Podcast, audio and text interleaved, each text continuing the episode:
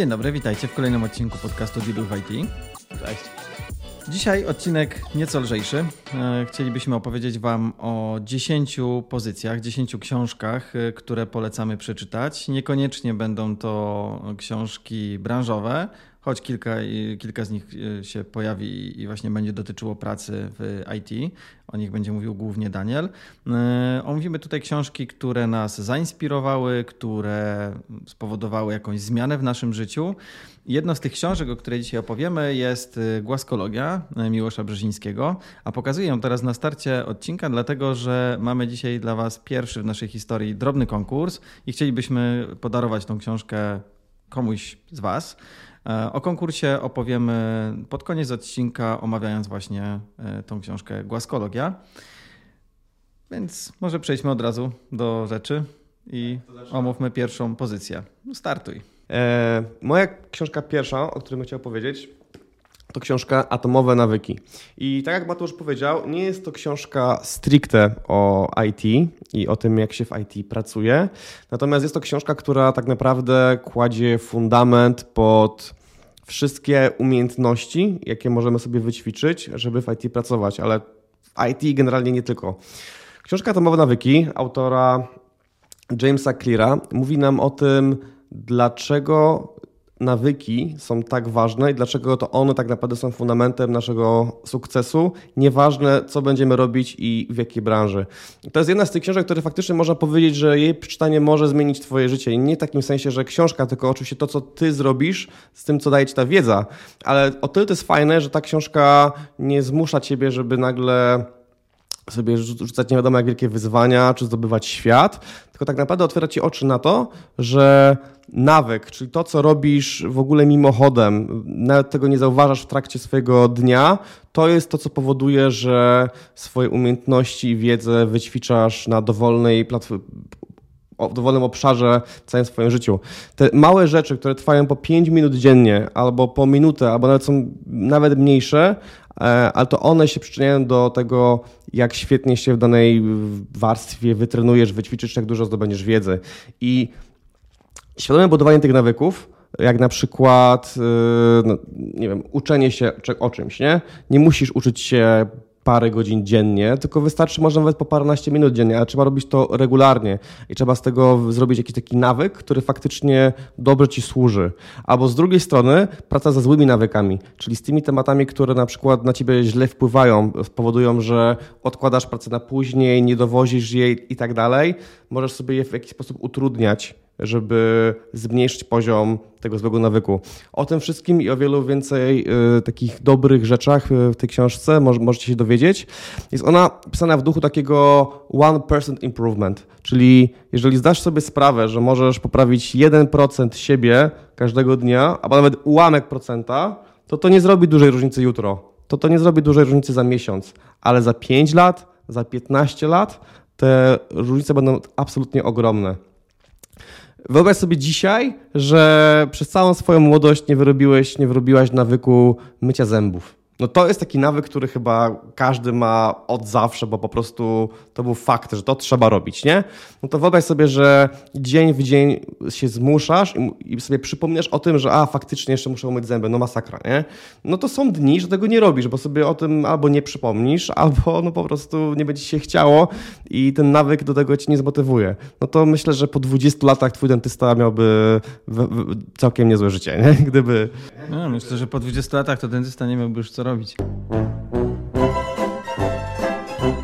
No właśnie. I to jest dokładny przykład. Gdyby ten nawyk przenieść na warstwy biznesowe, relacyjne i tak dalej, to naprawdę robiąc bardzo małe rzeczy można zmienić swoje życie w przeciągu kilku lat. I, a IT, umówmy się, no leży na dyscyplinie. E, IT nagradza ludzi zdyscyplinowanych, ludzi konsekwentnych, a nawyki właśnie to jest najlepsza możliwa broń, żeby sobie tą dyscyplinę wytworzyć e, w przeciągu życia. Także absolutnie polecam atomowe nawyki każdemu, kto ma problem z motywacją e, albo z jakimś stworzeniem jakiejś, jakiejś struktury w swoim życiu. Idealna książka. Podpisuję się, czytałem, polecam i faktycznie mm, przez kilka lat swojego życia miałem taką wkrętkę, żeby bardzo mocno pracować nad nawykami. E, I dobra wiadomość jest taka, że przy odpowiedniej ilości jakby takich prób pewnym momencie wchodzi to trochę w nawyk i trochę inaczej podchodzi się do kolejnych nawyków, które chce się wyrobić. To znaczy, y, faktycznie, jeżeli się udało wyrobić jakiś nawyk raz, drugi, trzeci, czwarty, piąty mm, przez te wszystkie lata i widać, że ten mechanizm działa, to ja potrafię teraz, kiedy no, bardzo chcę sobie jakiś nawyk wyrobić, potrafię jakby go tak wtłoczyć właśnie za pomocą tej metody, która jest w książce, y, bez objawowo, to znaczy bez y, stresu, bez nerwów, bez takiego ciśnienia, na zasadzie, że jakby, że bez, bez wysiłku. O, bez wysiłku, dzięki tego słowa mi brakowało.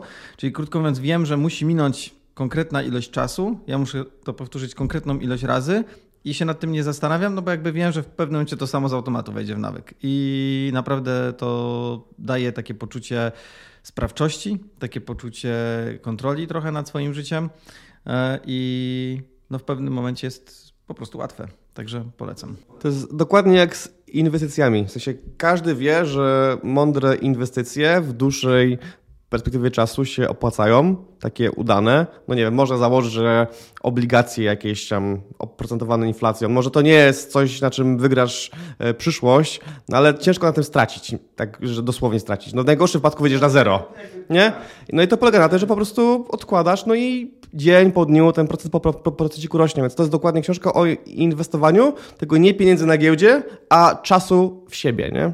Polecam, podpisuję się. Pozycją, którą ja chciałem Wam polecić jako pierwszą, yy, będzie książka Factfulness. Yy, rozwinięcie tytułu Dlaczego świat jest lepszy niż myślimy, czyli jak stereotypy zastąpić realną wiedzą. Autorem tutaj jest Hans Rosling, który już nie żyje i napisał tą książkę razem z synem i z Wydaje mi się, że żona syna to będzie. Daughter-in-law. nie wiem. Eee, dobra, nieważne. W każdym bądź razie, bo to jest zięć, a po drugiej stronie jest synowa. Tak, synowa. Eee, książka, przyznam może inaczej, zacznę od, od innej strony. Ja z natury jestem Określam się mianem realisty. Część ludzi określa mnie mianem umiarkowanego pesymisty, niekiedy nawet nieumiarkowanego. I całe życie żyłem w przeświadczeniu, że generalnie świat idzie w złą stronę, że to wszystko po prostu zmierza ku zagładzie, katastrofie, że jest tylko coraz gorzej i no okej, okay, żyjemy w czasach, szczególnie tutaj w Europie Zachodniej, najbezpieczniejszych, natomiast no, nie, nie będzie dobrze. Idzie to bardzo złym kierunku. Mm, kiedy trafiłem na tą książkę, to no, wciągnęła mnie niesamowicie i przyznam, że zmieniła moje myślenie totalnie. Hans Rosling rozprawia się tutaj z mitami, które są w naszych głowach. Tu mam przykładowe pytania. Jakby cała książka zaczyna się od 13-pytaniowej ankiety czy na niej bazuje. Zresztą y, możemy Wam wrzucić link do, do tej ankiety, do tego quizu, który może, gdzie możecie sami sprawdzić, jak, jakie wyobrażenie o świecie macie, a jak naprawdę y, ten świat wygląda. Y, I Hans Rosling skupia się tutaj na faktach, czyli wszystkie rzeczy, które opisuje w książce, są e, jakby ich podstawą są fakty, głównie dane statystyczne pochodzące z e, ONZ-u, z WHO e, i z różnych innych instytucji międzynarodowych, które jakby no potwierdzają no statystycznie, że ten świat idzie w dobrą stronę. I tu mam kilka przykładowych pytań, od których to się zaczyna. Na przykład, ile dziewcząt kończy szkołę podstawową w krajach o niskich dochodach? Czy Ziemia jest płaska? Nie, takich to, to akurat nie, nie, ale jaka jest średnia długość życia? Czy ta średnia długość życia y, rośnie, czy spada? Ile będzie ludzi w roku 2100, czy grozi nam faktycznie przeludnienie, które nam straszą? E, I Hans Rosling rozprawia się tu z bardzo wieloma mitami, które mnie na przykład obciążały psychicznie, właśnie pod kątem tego, że okej, okay, no czyli może faktycznie dojdzie do przeludnienia świata, a się okazuje, że wcale nie i że jakby żadne badania na to nie wskazują i że okej, okay, jeszcze przez najbliższe kilkanaście, jeżeli dobrze pamiętam lat, y, ta ilość ludzi na świecie będzie rosła, a później naturalnie zacznie spadać i nie trzeba wcale wykonywać żadnych żadnych y, specjalnych y, działań i to po prostu naturalnie zacznie spadać. Tam są uzasadnienia, dlaczego tak. I okazuje się, że obraz, który my odbieramy, to jest głównie ten obraz medialny, on jest po prostu rozhisteryzowany, jest y, nakręcony, jest negatywny no bo przyciąga uwagę, powoduje, że, że jakby my czytamy te media, a tutaj na bazie nie opinii, nie jakichś predykcji, tylko de facto na bazie no, suchych faktów, wyliczeń, statystyki jest y, pokazane, że ten świat wcale nie zmierza ku zagładzie i że to się poprawia. E, na przykład ile osób ma dostęp do elektryczności. No, tam jest pytanie chyba 20 czy 30, 50 i 80%. No jak myślisz, ile osób na świecie ma dostęp taki do, do stałej elektryczności? Do elektryczności? No nie wiem. Biorąc, na świecie. Na świecie. No biorąc pod uwagę, że Europa i Stany to jest pewnie w sumie jedna czwarta świata, tak na oko, jedna trzecia, no to chciałbym powiedzieć, że 70%? No, jesteś blisko, tam właśnie było około 80, tak mi się wydaje. Okay. Nie? Może nawet no więcej. To, to nieźle, ale no. ja tak pierwsze co to sobie pomyślałem, no nie no, pewnie, pewnie, pewnie bliżej 50, no i się okazało, że, że absolutnie nie. E, tam są pytania też o, o szczepienia, o umieralność, e, ale na przykład do myślenia daje e, bardzo, bardzo fajna kwestia, kwestia dochodu. I pokazanie, że dla nas, dla nas mam na myśli ludzi, no zakładam, że jak mówimy po polsku, to słuchają nas ludzie w Polsce, gdzie jakby można by przyjąć, że statystyczny Polak jest raczej w, tym, w tej, tej części najbogatszych ludzi świata, najbardziej zamożnych y, i tu nieważne, czy ktoś zarabia minimalną krajową, no bo właśnie dla nas y, osoba biedna, no to jest osoba, dla nas nie ma różnicy, czy osoba zarabia dolara dziennie, czy zarabia 4 dolary dziennie, czy zarabia tych dolarów 8, czy już idziemy w kilkanaście, kilkadziesiąt, to jakby wszystko, co poniżej 10, prawdopodobnie będzie dla nas y, to osoba no, bardzo uboga. A okazuje się, że jest drastyczna różnica i że istnieje wiele poziomów biedy. Istnieje drastyczna różnica między taką osobą, która zarabia tego dolara, no pewnie już dzisiaj trochę więcej, bo y, inflacja zrobiła swoje, ale tego dolara czy dwa dolary dziennie, a cztery dolary. To jest kolosalna różnica w jakości życia, y, w przeżywalności i tak dalej, i tak dalej. I jakby bardzo to pozytywnie nastraja, mnie nastroiło pozytywnie, Mm, że jakby my, w ogóle świat nie wygląda tak strasznie, jak y, ja w głowie miałem jak myślałem, ale też, że my naprawdę żyjemy tutaj w Europie y, na poziomie bardzo takim bezpiecznym, sensownym i y, no, powinniśmy się cieszyć z tego, co mamy. Także polecam, polecam tą książkę. Ona nie jest gruba. Ja akurat ją słuchałem w formie audiobooka. Tutaj niby 360 stron, 6 godzin słuchania, ale wydaje mi się, że to szybciej jakoś przysłuchałem. W każdym razie, nawet jeśli trwało to 6 godzin, to było bardzo ciekawe i szybko czas leciał. Mimo, że jest tam dużo statystyki, to jest to ubrane w taki właśnie sposób, że zadaje pytanie, na które ty odpowiadasz i zazwyczaj odpowiadasz źle. Co ciekawe, tą ankietę, którą podlinkujemy, będziecie mogli sobie też wypełnić. Y, tam jakby do każdego pytania masz trzy odpowiedzi, więc statystycznie masz 33% szans, że odpowiesz dobrze. Ale okazuje się, że y, jak y, on, autor tą ankietę y, zadawał studentom, nawet w trakcie forum ekonomicznego jednego czy drugiego, politykom, biznesmenom, to okazuje się, że statystycznie my jako ludzie mieliśmy niższą skuteczność niż szympansy, które losowo klikały odpowiedzi.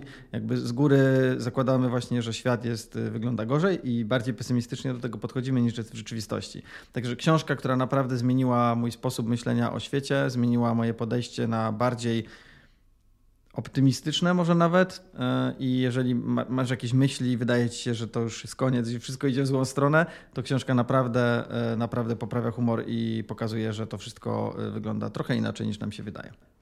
Fajne. Ja nie mam takiego problemu. Ja raczej mam problem, że tak życiowo myślę, jestem zbytnim optymistą, a może nie jestem optymistą, ale nie jestem pesymistą. W sensie, tak jak ty widzisz przyszłość w ciemnych barwach, to ja mam trochę tak, że po prostu zakładam, że będzie dobrze i o tym nie myślę. I tak jest chyba lepiej. E, ja faktycznie mam z tym lekki problem. Natomiast y, nawet jeżeli masz takie podejście do życia, to przeczytaj tą książkę, bo przynajmniej na rozmowy z pesymistami będziesz miał konkretne argumenty, a nie tylko swoje przeświadczenia. Właśnie to wygląda jak książka, jest, taki ser, jest taka seria, nie wiem, reklam, jakie mam na Instagramie, co, co jakiś czas mi się wyświetlają, że bądź najsprytniejszą osobą w pokoju, bo najmądrzejszą, to jest pięć książek, które musisz wchłonąć i to brzmi jak właśnie ta, że wjeżdżasz na imprezę i nagle sypiasz takimi faktami z rękawa, że a wiesz, że 82% ludzi... Na... Tak, tak, tak, tak, nie, naprawdę, bardzo fajna książka, polecam, e, warto przeczytać. Okej. Okay. Dobra, to kolejna pozycja z mojej strony. To będzie dość szybka polecajka. Nazywa się ta książka Radical Candor. Nie wiem, czy jest wersja polska, e, bo nie znalazłem. E, Kim Scott, Radical Candor. E, to dosłownie tłumacząc, oznacza taką bezwzględną szczerość, gdybym miał znaleźć jakiś polski odpowiednik. Jest to książka, którą została mi polecona na rozmowie rekrutacyjnej NetGuru, bo kiedy dostałem się tam którymś razem, zapytałem się, bo miałem trochę czasu, żeby się do, tego, do tej pracy przygotować i zapytałem się, jakie książki byście mi polecili, żebym się jak najbardziej w, zestroił w mindset y, kultury firmowej. I tam ta książka właśnie była jako numer jeden wymieniona. I teraz dlaczego? E, ta książka mówi o tym, że warto, że po prostu się tak pragmatycznie, racjonalnie opłaca być w relacjach z ludźmi bezwzględnie szczerym. I co to oznacza być tak bezwzględnie? Bo to trochę ma taki ma negatywny, e, negatywny wydźwięk, ale właśnie chodzi o to, żeby odpiąć emocje od komunikacji i przesłania, które za tą, za tą komunikacją jest. Jest taki żart, który, e, który mój kolega co jakiś czas e, mi przypomina, że są dwa typy osób, które powiedzmy mogą mieć do ciebie jakieś podejście. Jest typ osoby, która jak przychodzisz do pracy i zobaczysz, że masz szczypiorek między jedynkami, to zobaczy to, ale tak, no nie, no co mu uwagę zwrócę trochę głupio, nie? Tak przy wszystkich jeszcze mówić, że ej, masz szczypiorek między jedynkami, nie? No i, i, i spoko. No nie, nie chcę robić tobie problemu, nie chcę robić sobie tego poczucia cringe'u, nie powie o tym. Ale jest osoba, która to zobaczy i powie ci od razu, ej Mateusz, masz szczypiorek między jedynkami, nie? To weź sobie tam zdejmij, bo potem głupio wyjdzie na spotkaniach. No i spoko. I w pierwszym momencie, no to nie jest miły komunikat, jak ktoś ci uwagę zwraca, że coś jest z tobą nie tak, nie? E, ale z drugiej strony, jeżeli odepniesz emocje od tego komunikatu i że to nie jest tak, że ktoś ci robi na złość, tylko faktycznie chce dla ciebie dobrze, bo nie chce, żebyś za chwilę wypadł głupio na spotkaniu, gdzie nie ty go zobaczysz, ale nie wiem, 15 innych osób zobaczy, że ma szczypiorek między jedynkami i to nie wpłynie produktywnie na, na to, co się ma w ogóle wydarzyć. I to jest oczywiście bardzo uproszczona yy, taka synteza, ale generalnie o to chodzi, żebyśmy uczyli się dawać takie ludziom komunikaty i tak z nimi rozmawiać, żeby być bezwzględnie szczerym, ale zawsze, żeby mieć e, z tyłu głowy dobre intencje. Jak ja powiem programiście, że bardzo mi się nie podobało to, jak zachowałeś się na spotkaniu, to ja nie mówię mu tego po to, żeby mu dowalić, żeby jemu personalnie docisnąć, że, że uważam, że jest słaby, że nie ma soft skilli, nie wie jak się prowadzi spotkanie czy coś w tym stylu. Nie. Ja mówię mu po to, żeby on sobie z tego zdał sprawę i na chłodno to przeprocesował i się po prostu poprawił. Tak samo jak ja przyjmę każdy komunikat. Jak, jak, ktoś mi powie, że źle poprowadziłem to spotkanie, albo źle ten projekt poprowadziłem, albo coś generalnie dałem ciała w pracy, to ja tego nie będę jako atak odbierał personalnie na mnie, tylko po prostu przyjmę na chłodno komunikat i będę starał się z nim pracować jak zrobić to lepiej, nie? Więc to jest książka, która każdemu się przyda, kto pracuje z ludźmi. Ja na przykład y, staram się też rady z tej książki właśnie w życiu prywatnym, bo w pracy jest prościej. Umówmy się, że łatwiej jest być takim bezwzględnie szczerym w pracy, bo zawsze się możemy zasłonić, że to nic osobistego, taką mamy pracę, robię to dla, dla dobra zespołu, także wiadomo o co chodzi, nie? Ale w życiu prywatnym, jak ten przysłowiowy partner przyjdzie i zapyta się, czy ładnie wyglądam, bo się szykuję na imprezę, a ty powiesz, wiesz co, okej, okay, ale widziałem cię w lepszych, powiedzmy, stylówkach i to jest twoja szczerość. Jakby ty faktycznie chcesz, żeby ta osoba dobrze wyglądała. No to tu jest trudniej, nie? Także w życiu prywatnym jest trudniej, ale na pewno i życie prywatne, i życie służbowe dużo, dużo zyska, jeżeli będziecie świadomi tego, jak ważne jest bycie szczerym w komunikacji, ale też w jaki sposób to podawać, żeby kogoś nie obrazić, żeby faktycznie to było, to miało wartość dodaną do tego, co się dzieje w waszym życiu. Także jeszcze raz Radical Candor, bezwzględna szczerość, moje wolne tłumaczenie, bo nie znalazłem polskiej wersji, ale bardzo polecam. Kolejną pozycją, którą chciałem Wam polecić, e, jest książka Negocjuj e, tak, jakby od tego zależało Twoje życie, Chris Voss. Mm, zdaje się, że też ją czytałeś. Świetna pozycja. E, książka traktuje o negocjacjach. Wiecie, negocjacje to generalnie nasza codzienność, nawet jak Wam się wydaje, że nie negocjujecie, to czy to lubicie, czy tego nie lubicie, to trochę tak jest. E, bo uzgadniacie coś z kolegą, z przełożonym, z klientem, w pracy, w życiu prywatnym, z partnerką, partnerem, z żoną, mężem, z dziećmi, na zakupach, przy jakiejś transakcji. Jakby życie składa się z negocjacji i o tym właśnie jest ta książka. E, Chris Voss to zawodowy negocjator z FBI, jeżeli dobrze pamiętam, e, który po latach zebrania doświadczeń jakby w ramach tych negocjacji no, bardzo trudnych e, zapewne i takich e, no, niefajnych, gdzie negocjował z terrorystami, samobójcami, zamachowcami, postanowił przełożyć swoje doświadczenia i umiejętności, te techniki zdobyte w tak ekstremalnych warunkach na życie codzienne, życie głównie zawodowe, bo to, to na tym się skupia, natomiast y, tak naprawdę na, na życie codzienne. I nie ukrywam, że książka y, zmieniła też moje myślenie właśnie o negocjacjach o tym, jak do tych negocjacji podchodzić, e, podchodzić bez emocji, do tego, że jakby my de facto nie negocjujemy z drugą osobą, czy jakby nie, nie, nie w jej, jakby nie o nią chodzi, tylko chodzi o przedmiot sporu, czy przedmiot tej negocjacji i na tym się skupiamy i wtedy jest trochę łatwiej odciąć e, te emocje i po prostu skupić się na celu, który mamy. E, I no, przyznam, że ja byłem osobą, która przez lata, mimo że prowadziła biznes, to miałem jakiś tam problem trochę zawsze z tą negocjacją, z jakimś takim, wydawało mi się to niekiedy januszowate. No, oczywiście kwestia też, co dokładnie, jak negocjujemy, natomiast y, ta książka zmieniła trochę moje myślenie i przestałem się wstydzić negocjacji i faktycznie jak policzyłem, ile zaoszczędziłem poprzez to, że wprowadziłem negocjacje, i gdybym od początku faktycznie skupiał się na tym, żeby uzyskać jak najlepszą wartość wszędzie, i to nie chodzi o negocjowanie za wszelką cenę, tylko zazwyczaj, gdzie coś kupujemy albo z kimś coś uzgadniamy, tam jest coś drobnego do ugrania, i właśnie te drobne ugranie okazuje się, że składa się w życiu na bardzo duże albo na czas, na bardzo dużą ilość czasu, albo na bardzo dużą ilość pieniędzy. Jak ja sobie policzyłem, to gdybym, tak wiecie, pi razy oko, bo oczywiście nie jestem w stanie dokładnie, ale gdybym e, w każdym miejscu, jak kiedyś kupowałem nieruchomość i brałem kredyt, nie negocjowałem wtedy zupełnie, nie? A potem się dowiedziałem, że sąsiad kupił tą samą nieruchomość 20 e, tysięcy taniej, bo to był jakiś tam szeregowiec od dewelopera 12 lat temu, no to jakby ja po prostu byłem zadowolony i zachwycony, że w ogóle ktoś jest w stanie mi, że mogę mieć nieruchomość swoją. Nawet nie myślałem o tym, żeby negocjować.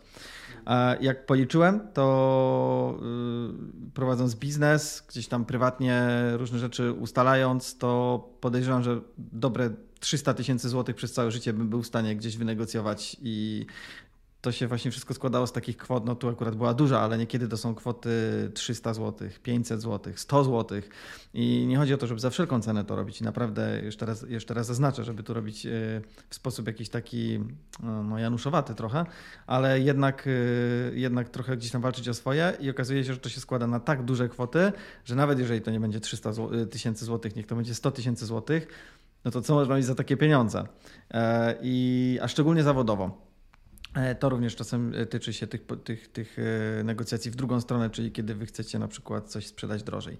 Także polecam. Książka czyta się też ją bardzo ciekawie, ponieważ ona zawiera wiele takich praktycznych opisów sytuacji, w których on się znajdował i często działa to tak, że on przekłada, czyli opisuje jakąś ekstremalną sytuację, w której się znajdował, a potem przekłada to na techniki, których użył i jak można je użyć w życiu codziennym.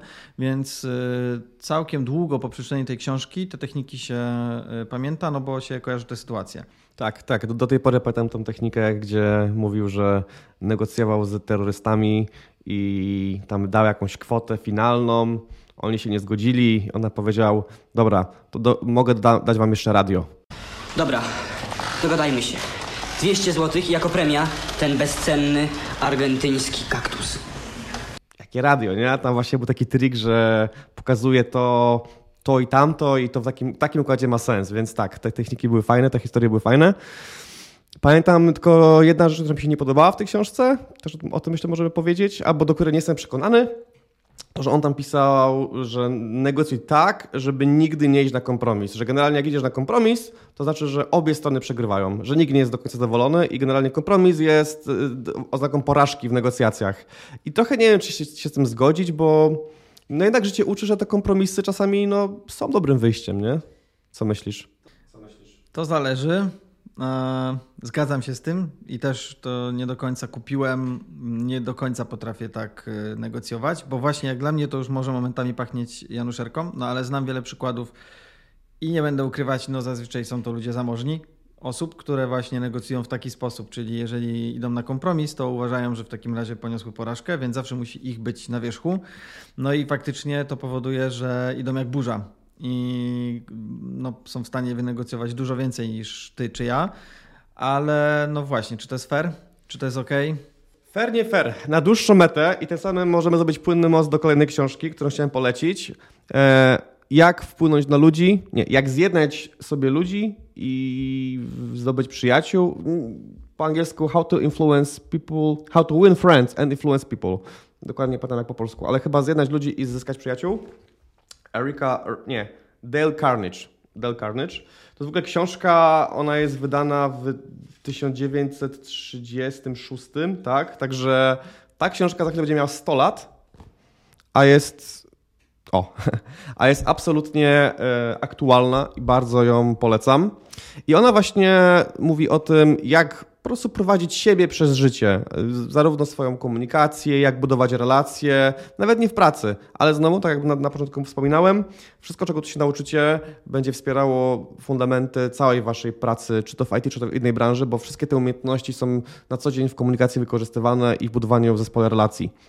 I ta książka właśnie mówi o tym, że czasami nie warto być takim wyciskiwaczem, że warto czasami przeliczyć nieprzeliczalne, czyli pomyśleć sobie, dobra, ile mogę zyskać tych takich punktów w relacji, oczywiście e, przysłowiowych, kiedy na przykład nie będę tej negocjacji żyłował, trochę zejdę na Twoją korzyść, zrobię to tak, żebyś Ty sobie z tego zdawał sprawę i okej, okay, zarobię może mniej, ale zyskam tą, ten taki budżet relacyjny, nazwijmy to, nie? To jest to właśnie niemierzalne. Ale jak żyć, żeby generalnie ludzie Ciebie lubili, chcieli z Tobą współpracować, żeby słuchali Twoich komunikatów, jak ich słuchać, żeby oni też to wiedzieli, że, że angażujesz się w tę relację i żeby to też dla Ciebie do, dobrze procentowało. Mega ważna książka, bardzo wartościowa książka i ona jest w ogóle super napisana. Pomimo tego, że była pisana 100 lat temu, to sposób, w jaki została skonstruowana, jest mm, po prostu lepszy niż wiele książek, które czytam dzisiaj, bo ona ma taką formę, że jest tam jakaś historia i na koniec na każdego rozdziału jest taka totalna synteza, tam nie wiem, 10 kluczowych myśli albo 15 takich zasad, które z tego wynikają. Cała książka jest też tak podsumowana w formie takich po prostu zasad, że to, co czytałeś przed chwilą przez parę stron, tu masz w formie jednego zdania i to się mega fajnie lepi w całość, także bardzo polecam tą książkę. Ona właśnie pokazuje to, że czasami ta relacja z drugim człowiekiem jest dużo, dużo ważniejsza. Ja też taką kiedyś e, his, his, lekcję w życiu wyciągnąłem, kiedy w mojej pierwszej pracy miałem takie podejście, tu jesteśmy w pracy, tutaj pracujemy, jakby to mnie tylko interesuje, koniec pracy, ja znikam i tyle, nie? I aktualny lider mi powiedział, że spoko, tak możesz pracować, nie ma w tym nic złego, ale gdybyś jednak poszedł do pracy, że to nie jest po prostu praca 9-17 i, i koniec, takie chłodne, sztywne podejście, takie trochę powiedzmy robotyczne, ale że to są jednak ludzie. A tam, gdzie są ludzie, warto mieć relacje. Warto sobie jednak czasem ten small talk w kuchni odpalić. Warto z, czasem z kimś pójść na imprezę, z kimś tam się prywatniej powiedzmy pozwierzać, bo to wszystko buduje ten, ten background relacyjny. I dużo przyjemniej ci się będzie spędzało te same 8 godzin w pracy, oczywiście przysłowiowe, kiedy będziesz miał w tej pracy ludzi, z którymi masz relacje, a nie tylko po prostu ludzi albo przypadkowo osoby z twojego zespołu. I to fajnie pokazuje to, jak właśnie prowadzić siebie przez życie, żeby za te 40 lat mieć nie trzy osoby, które ciebie lubią, ale 30 czy 50 i wtedy mieć dużo szczęśliwsze życie. Zgadzam się. Czytałem książkę, polecam. Znam osobę, która zbudowała całe swoje życie na tej książce i, relacje, y, jakby, które prowadzi i sposób, w jaki funkcjonuje. Kolejną pozycją, którą chciałem Wam e, polecić, jest to książka dosyć krótka polskiego autora. E, na pewno znasz Jacka Walkiewicza. Pełna moc życia. E, I jest to już e, typowy, typowa pozycja, która daje kopa energetycznego i inspiruje. E, też podlinkujemy Wam wystąpienie Jacka na TEDxie, jeżeli jeszcze nie widzieliście. generalnie autor uświadamia nam, że wiele rzeczy jakby nie jest dziełem przypadku, ale naszych świadomych lub nieświadomych, ale jednak naszych działań. Pisze o tym, dlaczego warto spełniać swoje marzenia, jak rozwijać pasję w życiu mm, i opiera jakby książkę na odwadze, która jak sam pisze składa się zaufania do siebie, ryzyka i decyzji. No i to jest książka, która dała mi też e, wielką siłę, inspirację i wydaje mi się, że ją czytałem więcej niż jeden raz. Na pewno wracałem do tego nagrania Jacka na TEDxie, które trwa 10 minut. A, e, może 20, ale wracałem nie raz do, tej, do tego nagrania, także po, polecam serdecznie. E, jeżeli potrzebujecie inspiracji, wsparcia, takiego kopa energetycznego, to jest to świetna pozycja, albo przynajmniej właśnie ten 20-minutowy TEDx jest takim kopem. Tak. Ta książka fajnie zadziała dla osób, które poczuły, nie wiem czy to jest dobre słowo, marazm, ale taki, takie zastanie w życiu, taki moment, że w sumie już sporo się wydarzyło, już nie wiem, jestem żonaty, mam męża, już dokonałam w karierze to, czego chciałam, chciałem, albo mam chwilowy taki przestój, że nie mam pasji i tak, tak się to życie po prostu sobie dryfuje i trochę nie wiadomo, co, co, dalej z tym zrobić. To ta książka właśnie może Wam pokazać, jak w tym momencie jakąś podjąć odważną decyzję, która nada zupełnie nowy bieg, czy narzuci nowe tory na Wasze życie, zmieni coś, jak znaleźć sobie tą inspirację i tą energię, żeby takie, takie coś podjąć. Także polecam również. Dobra. E, kolejna książka z mojej strony, jaka by była, to tutaj polecę metodę Lean Startup. To już jest bardziej w kontekście IT. E, książ autorstwa Erika Rice'a, Lean Startup. Ona niekoniecznie jest o zarządzaniu projektami, e, to, to nie, ale jest o budowaniu produktów, o budowaniu cyfrowych produktów. I teraz tutaj trzeba zrozumieć, że w IT mamy taki generalny podział na produkty i projekty, y, pod względem tego, co możemy robić. I mogę takiej użyć, może nie do końca dzisiaj wyjściowej metafory, ale myślę, że fajnie to zobrazuje, że projekt moglibyśmy porównać do bitwy, a produkt do wojny. Czyli też to często się mówi takim żartem. Projekt jest takie coś, że można powiedzieć: dobre wieści, udała się nasza operacja, pacjent nie żyje. E, czyli można dowieść projekt e, tym samym w świetny sposób, tym samym tworząc taki produkt, który w ogóle się nie sprawdzi, nie siądzie i swoich celów nie spełni. I to jest o tym drugim właśnie książka. Jak te produkty budować. I teraz czemu to dla Was może być ważne? I tutaj dla Was, dla wszystkich osób, które mogą chcieć w IT pracować. Czy to projektanci, testerzy, PM-owie, programiści, dla każdego. Dlatego, że w IT zawsze gdzieś tam jest biznes. I jako biznes mamy na myśli grupę ludzi, która ma jakiś pomysł, która chciałaby coś osiągnąć, e, chciałaby, żeby jakieś cele były spełnione. Żeby one były spełnione, to ktoś musi zrobić projekt i coś, jak, jakiś produkt zbudować. I my, robiąc rzeczy w IT, zawsze z tym biznesem bliżej lub dalej pracujemy. I on jest fajny, bo nam przynosi jakieś konkretne zlecenia, jakieś konkretne wymagania. Ale potem z kolei strasznie narzekamy, że co chwilę są jakieś zmiany, nie? Czyli przyjdzie biznes i powie, że my to byśmy chcieli, żebyście nam taką zrobili platformę, na której można swoje produkty wystawić i można je na przykład, nie wiem, licytować. Czujemy, że to będzie, to będzie fajna rzecz. No spoko, robimy to, nie? Zrobiliśmy, wydaliśmy, jest fajnie i po chwili przychodzi biznes i mówi, wiecie co, fajnie to wyszło, ale jednak chcielibyśmy, żeby na tej platformie to bardziej sklepy mogły swoje produkty wystawiać, a tam ci ludzie i te licytacje to tam już nie za bardzo, nie? To mówimy, o kurde, no przecież dopiero co to zrobiliśmy, teraz trzeba wszystko zmieniać, jakby po co to komu, czemu tak nie mogliście od razu? Takie mamy podejście, nie? Bo nie rozumiemy całej tej skomplikowanej machiny, jaką jest proces budowania produktu, proces wymyślania tego, co faktycznie może siąść na rynku, jak rozpoznawać potrzeby naszych grup odbiorców, jak formułować hipotezy, czym w ogóle są hipotezy produktowe, jak potem je walidować. My, kiedy skupiamy się tylko i wyłącznie na tym delivery, czyli na tym dostarczeniu projektu, tego finalnego czegoś, jak się na tym skupimy, to totalnie pomijamy całą tą warstwę produktową.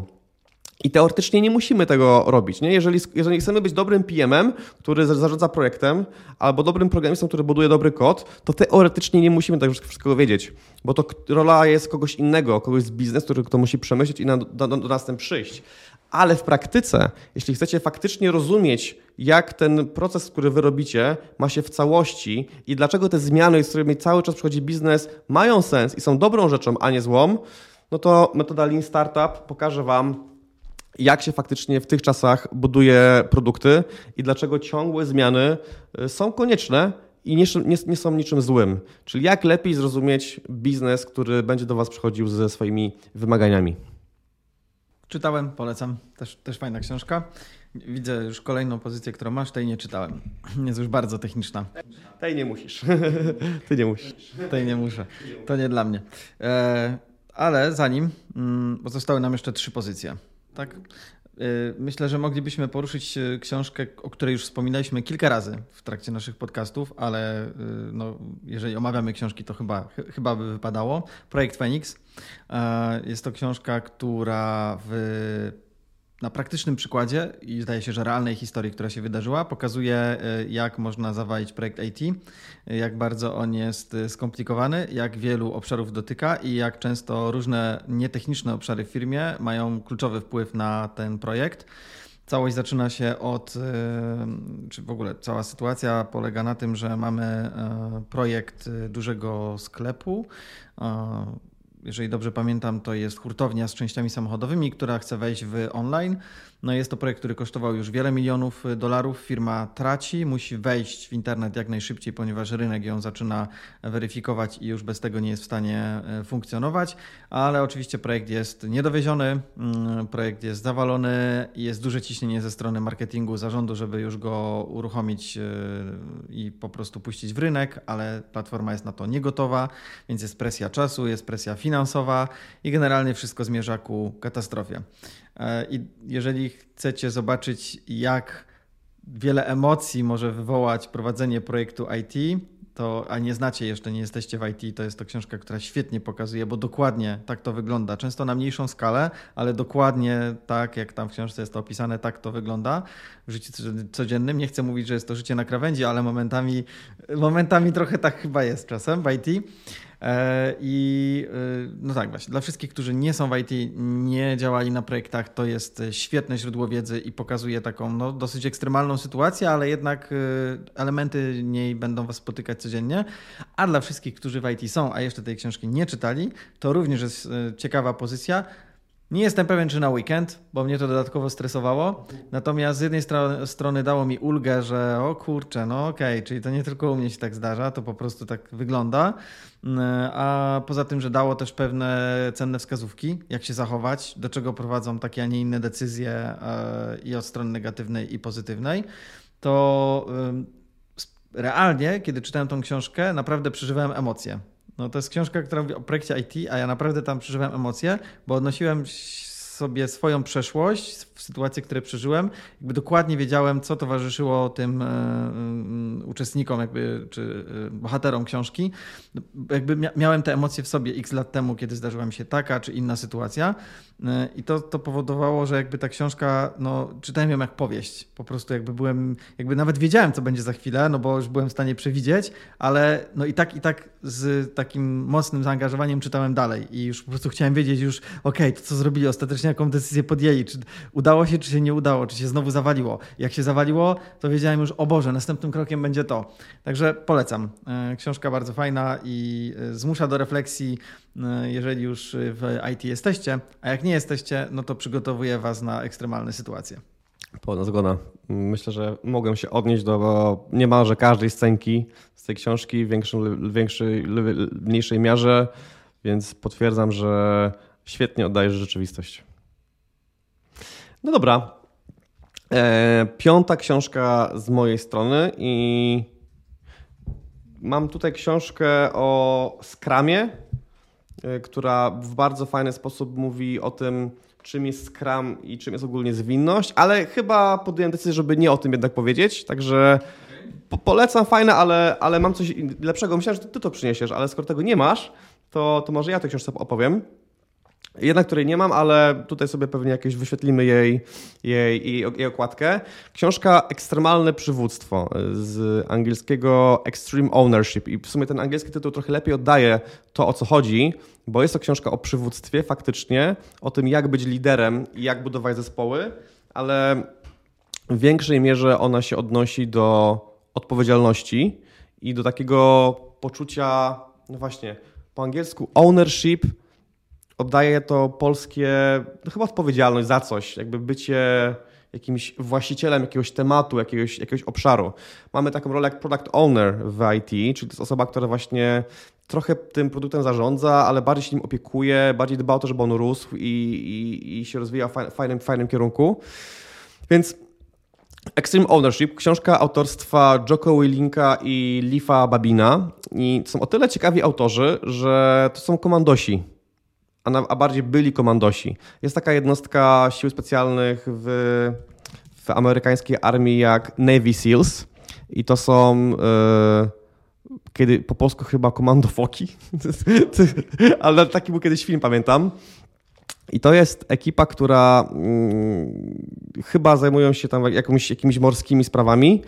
Eee, I to byli komandosi specjalni, którzy poszli na emeryturę i potem jak poszli na emeryturę, to stwierdzili, że kurczę, że większość swoich nauk i wniosków, które wyciągnęli z tworzenia zespołów na zasadzie sił, sił specjalnych i szkolenia komandosów, można przełożyć jeden do jeden na biznes i na to, jak faktycznie się można zachowywać w, te, w sytuacjach biznesowych, ale też tworzyć zespoły biznesowe.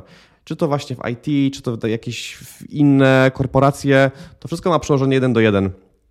I książka jest podana w bardzo fajny sposób, bo też się czyta mega lekko, podobnie trochę jak negocjowanie, o którym mówi Mateusz, bo każdy rozdział ma dwie części. W pierwszej sytuacji, w pierwszej części jest historia taka wojenna i to się dosłownie czyta jak, jak helikopter w ogniu, że faktycznie oni dokładnie opisują kontekst, w jakim byli, jakie mieli wyzwanie, że nagle ich wróg otoczył, że, że musieli uciekać, że musieli improwizować.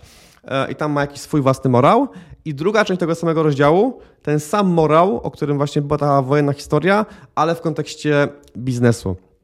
I w kontekście tego załóżmy, że mm, poszli na emeryturę ci komandosi, założyli swoją firmę konsultingową, doradczą, no i przyszła taka firma, która miała taki problem. Jak dokładnie ta sama sytuacja wojenna przełożyła się na to, żeby stworzyć jakiś tam, jakąś fajną wartość w tej firmie albo w ich aktualnych wyzwaniach.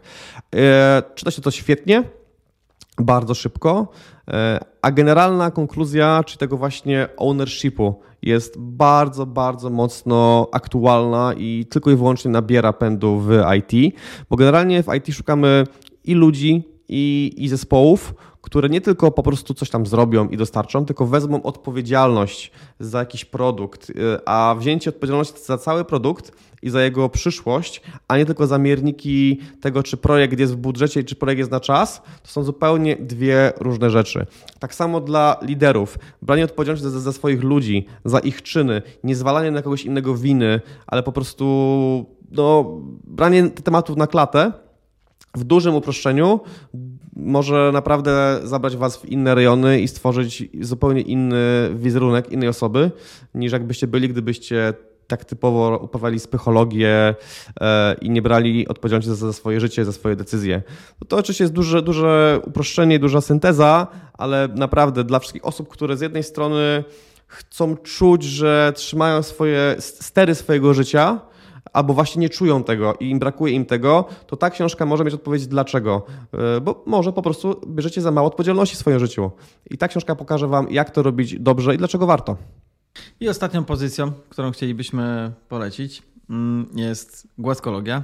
Miłosza Brzezińskiego. I tak jak wspomnieliśmy, ta książka będzie stanowić e, nagrodę w konkursie, o którym e, za chwilę. E, jeżeli nie znacie jeszcze Miłosza Brzezińskiego, to tutaj pozwoliłem sobie zrobić notatkę, jak sam się określa, kim w ogóle jest ten autor. Jest polskim doradcą w zakresie efektywności osobistej i społecznego rozumienia zjawisk psychologicznych. A tak naprawdę no, jest to po prostu psycholog, tak mi się wydaje, który w bardzo prosty i czytelny sposób tłumaczy zawiłość relacji międzyludzkich. I mm, książka Głaskologia mówi o jakby obrazuje nas jako ludzi, którzy mają taki kubeczek z czekoladą, który trzeba napełniać e, czekoladą e, za pomocą głasków.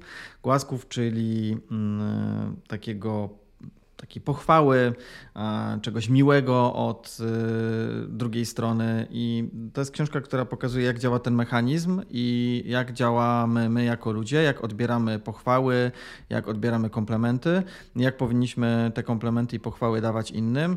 I wpływa bardzo, bardzo pozytywnie na relacje i w pracy, i w domu, więc przyda się w każdym obszarze życia. Przyznam, że jest to pozycja, którą czytałem już kilka razy i słuchałem też już kilka razy. Jest to pozycja, do której warto wracać raz na, myślę, nawet i pół roku, ponieważ no, jakiś czas po jej przeczytaniu faktycznie stajecie się dla otoczenia osobami bardziej uważnymi na potrzeby innych, bardziej uważnymi na to, jak układacie te relacje z osobami bliskimi, ze współpracownikami i wierzcie mi, że y, y, jest to odczuwalny, odczuwalna poprawa tych relacji i to jest odczuwalna poprawa dla obu stron. I wam się lepiej żyje, i żyje się lepiej tej e, drugiej stronie. Jeżeli chcielibyście jeszcze przed przeczytaniem książki e, zobaczyć e, trochę więcej mm, o tym, jak autor przedstawia całą tą teorię i jak ją prezentuje, to podlinkujemy również dwa filmy na YouTubie, dwa wywiady z Miłoszem. Jeden co prawda trwa aż dwie godziny, ale no, słucha się go naprawdę, naprawdę ciekawie. Jeżeli mm, interesuje Was i zależy Wam na tym, jak Was odbiera otoczenie, jak Wy możecie wpływać na swoje najbliższe otoczenie i po prostu spowodować, że będzie się milej i przyjemniej żyło, to jest to zdecydowanie y, i autor, i pozycja, y, i pozycja dla Was. Mm, no i właśnie, mm, mamy konkurs. Chcielibyśmy y, jednej osobie z Was sprezentować tą książkę, Głaskologię. I chcielibyśmy Was poprosić, żebyście opowiedzieli, opisali w komentarzu e, na YouTubie najlepiej. Na YouTubie. E, napisali o, o książce, którą Wy polecacie e, i o tym, jak ta książka wpłynęła na Wasze życie. Dlaczego, dlaczego ją polecacie. I ze wszystkich wypowiedzi wybierzemy jedną, która nam się najbardziej spodoba, i podczas kolejnego odcinka wybierzemy zwycięzcę, zwyciężczynię. Więc y, śledźcie nas i obejrzyjcie kolejny odcinek, bo będziemy tam pewnie konkretną osobę z konkretnym nikiem prosili o kontakt, żeby podała adres, podał adres do wysyłki. Dokładnie. W dniu publikacji tego odcinka, to jest 1 listopada, e, i chcemy dać Wam 10 dni do 10 listopada, czyli do piątku kolejnego, żebyście mogli tą historię nam opowiedzieć, żeby też trochę innych zainspirować. No, wybór będzie niestety subiektywny, więc nie, nie możemy zrobić loterii prawnie, dlatego po prostu musimy sami wybrać historię, którą my uznamy za najbardziej inspirującą i, i fajną. No i taka osoba właśnie tą książkę otrzyma w prezencie. Dziękujemy Wam za wysłuchanie y, i obejrzenie dzisiejszego odcinka. Miło było się z Wami spotkać. Trzymamy kciuki, czekamy na komentarze. I do następnego.